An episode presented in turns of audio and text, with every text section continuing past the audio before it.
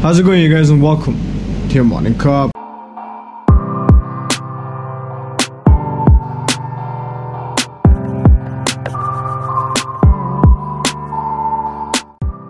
And in a world full of civilizations that haven't been contacted before, this is, well, an isolated civilization the likes of which we haven't really seen before.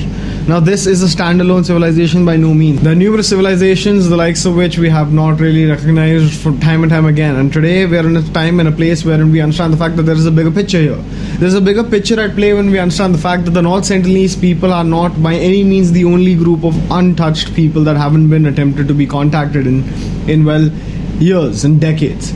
Now, what we understand is the fact that even though they aren't the only group of people that haven't been contacted with, they are the last group of people that had a very gruesome interaction with the rest of the modern world, if you will. But let's jump back into the equation, lean back and understand a few essential things about the North Sentinelese people before we well jump into the whole John Allen Chau incident.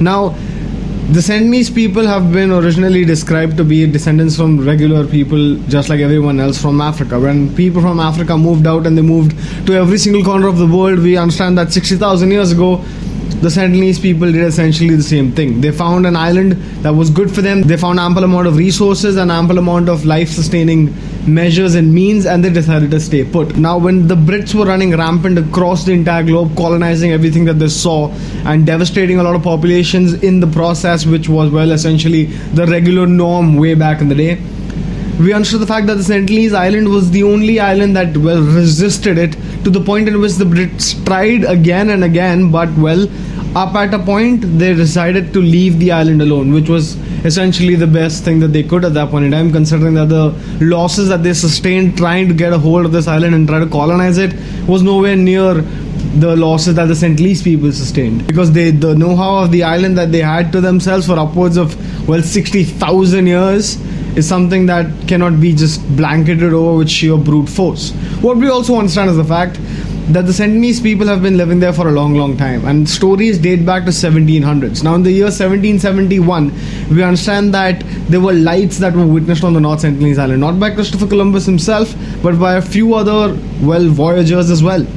And what we understand by these lights showing up randomly out of the blue is the fact that there was more to the picture, there was more to the equation than we could comprehend at that point in time as well. Now, these lights was by no means something that the Sentinelese people could have generated on their own accord, and we understand that. That is a truth, that is a fact.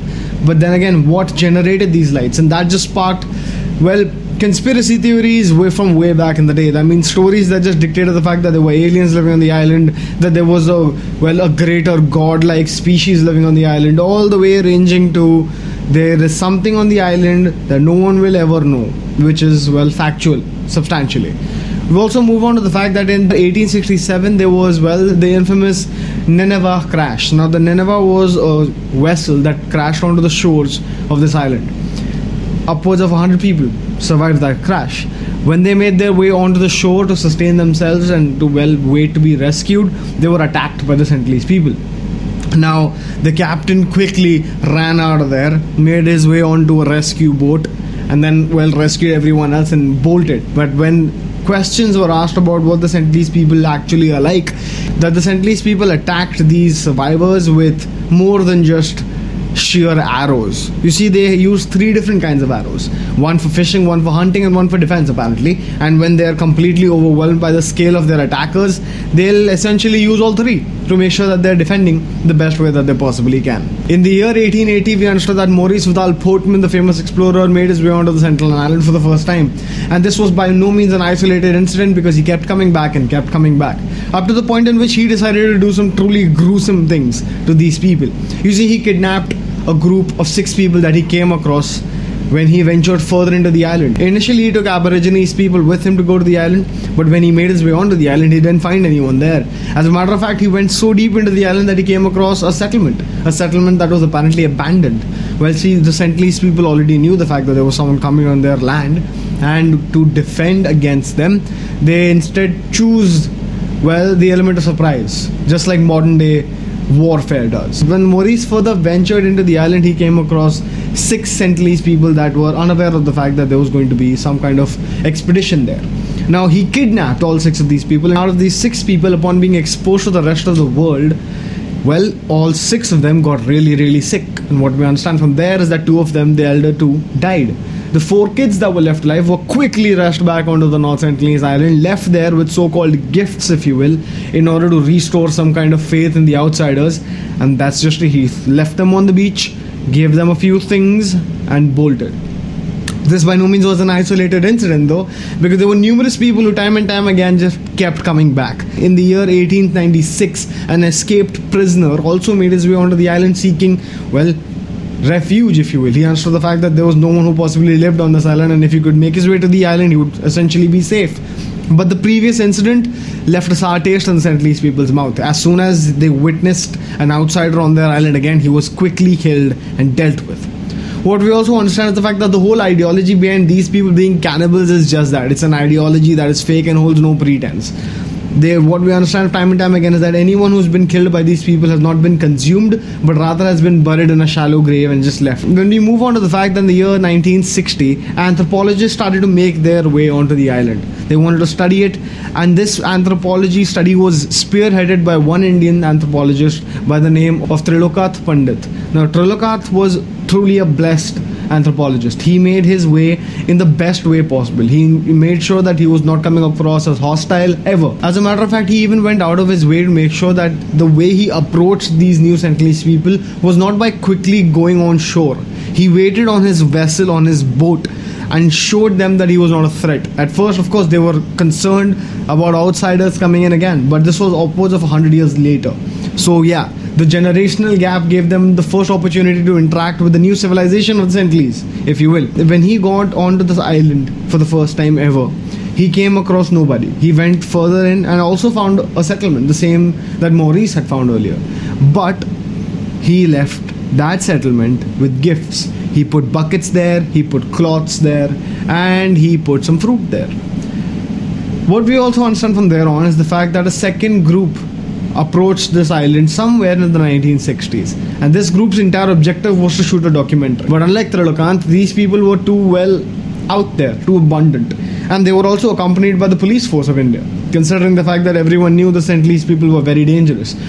Now, this documentary crew just rushed onto the island and started shooting only to be met with massive backlash by the Sentinelese people. They started chucking arrows at them and spears at them left, right, and center, to the point in which these guys had to retreat and move their way further south of the island. Only to be met with more Sentinelese people throwing arrows and spears at them. As a matter of fact, the director of this documentary was shot in the leg, and the Sentinelese person who shot him in the leg, well, according to their claims, the claims of the director, of course, was laughing when he shot him clean. This goes to show that you can't just encroach onto anyone's land and believe that just because you're so called superior, you can do what you need to. Of course, respect the privacy of the people that have been there in upwards of 60,000 years. That's way longer than any one of these documentary filmmakers even understood and that showed. But in the year 1981, what we understand is that there was a Primrose shipwreck. Yet again, another shipwreck on this island. And the same thing happened to the crew that happened to the first shipwreck. They were attacked by Sentinelese people because they thought that this was going to be some kind of an invasion. Now, the Sentinelese people were fought off by the survivors with axes and flare guns.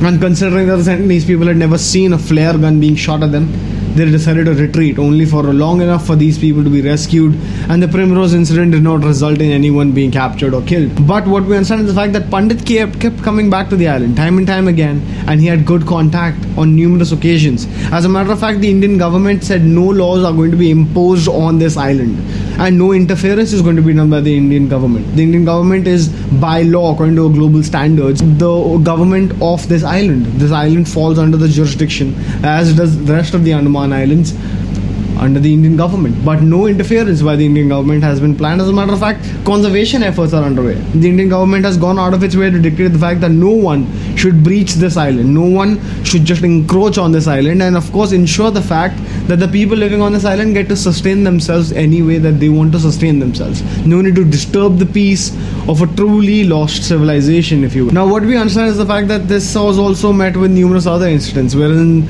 two fishermen that were that were indulging in alcohol on their ship, on their fishing vessel, fell asleep and then drifted onto the island, only to be met with arrows and killed. Now the Indian Coast Guard tried to retrieve their body, but was met with such massive backlash by the Sentinelese people in terms of its arrows that they decided to just bolt. They were like, okay, we cannot just land on this island without backup. If we are, if our helicopter gets damaged beyond repair, we are going to be stuck in the middle of nowhere. Which also dictated the fact that they decided before leaving to check on where the bodies were, and they understood that they were buried in shallow graves on the beach itself which again settled claims of people believing that the Sentinelese people were so-called cannibals. Now, when we talk about the Sentinel Islands, the Sentinel Islands are surrounded by coral reefs left, round, and center, and they are densely, densely packed with forests. People believe that there are anywhere from 50 to 500 Sentinelese people, but there is no official record. There could be 5,000 for all you know. But the point of the matter is that you cannot just spy on the Sentinelese people with even modern technology. No satellite images are going to do you any good because the densely packed vegetation doesn't allow for much in terms of surveillance. What we also understand the fact is that John Allen Chau was by no means in any right for what he did. He tried to go onto this island with a Bible and a cross to try and convert the Sentinelese people into Catholics. Now, you don't go into a tribe and ask them to leave their own beliefs and pick up yours because you are so passionate about it. What works for you might not necessarily work for the rest of the world. And unfortunately, John Allen found this out the hard way. There was a reason why the government had imposed bans that no one's allowed to travel to this island, but he, he but he went the corruption route. He bribed thirty thousand dollars to the, any fisherman who would be willing to take him to the island. Now, two fishermen did just that. They took him to the island, left him there. He was instantly almost killed. The two fishermen have, were caught and now are in custody and spending jail time. So, by no means was this ethical. By no means was this something that the Sentinelese people were at fault for. And even though there was an international outcry considering that he was an American citizen, when the broader picture was uncovered and what we understood from the investigations that ran the due course, it was evident that it was him who was at fault. When we look at the essence of the Sentinelese Islands, we understand that North Sentinel Island isn't by any means the let alone piece of property. You see, there are very complex structures. We look at we look at individual settlement structures there as well as communal structures there. For example, there's what looks like a place where the whole community would come together to well host some kind of event of some sort, some kind of group events, some kind of discussion, some kind of whatever you mean. Just like ancient Rome had the Colosseum, there's a structure that looks like a Colosseum. There are structures that have houses right next to each other, considering that humans are always known to be feeling safer together. So when you're looking at these things, you understand that human nature by no means is different for these people as well. Even though they have been untouched for so long, and even though they are the essence of the true human beings, that left Africa, just like everyone else left Africa a long, long time ago. We understand the fact that these people, by no means, are not human. They are most definitely human. They exuberate all the tendencies of human beings. As a matter of fact, they even dance. And amongst numerous interactions with that people have had and archaeologists have had with these people, there has been a good exchange of coconuts. Apparently, coconuts is something that they cherish a lot, and they they also cherish metals so they've managed to salvage a few metals from all the shipwrecks and such, and they cherish them. They also cherish coconuts because coconuts don't grow on the island.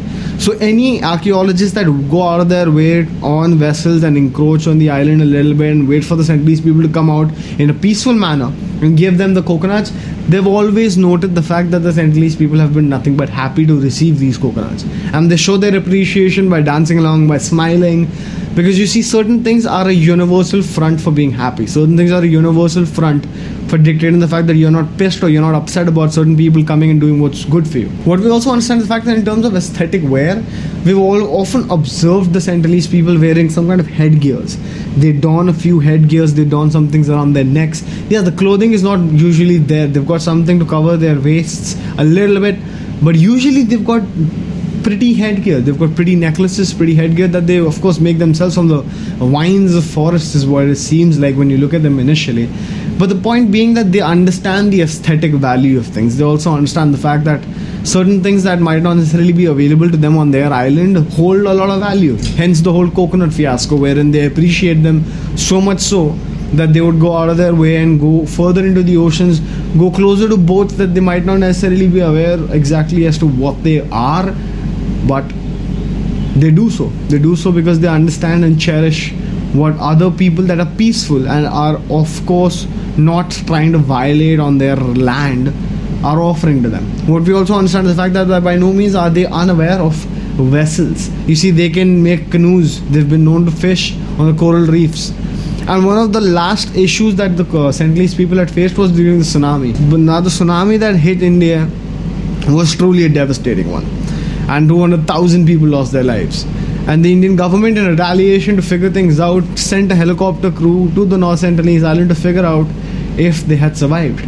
And to everyone's shock, they were thriving, they were not just surviving. They had moved on to higher ground and they had adapted. The coral reefs were, of course, destroyed, and so was their primary means of, well, gathering food. But they figured things out. They figured out how to survive.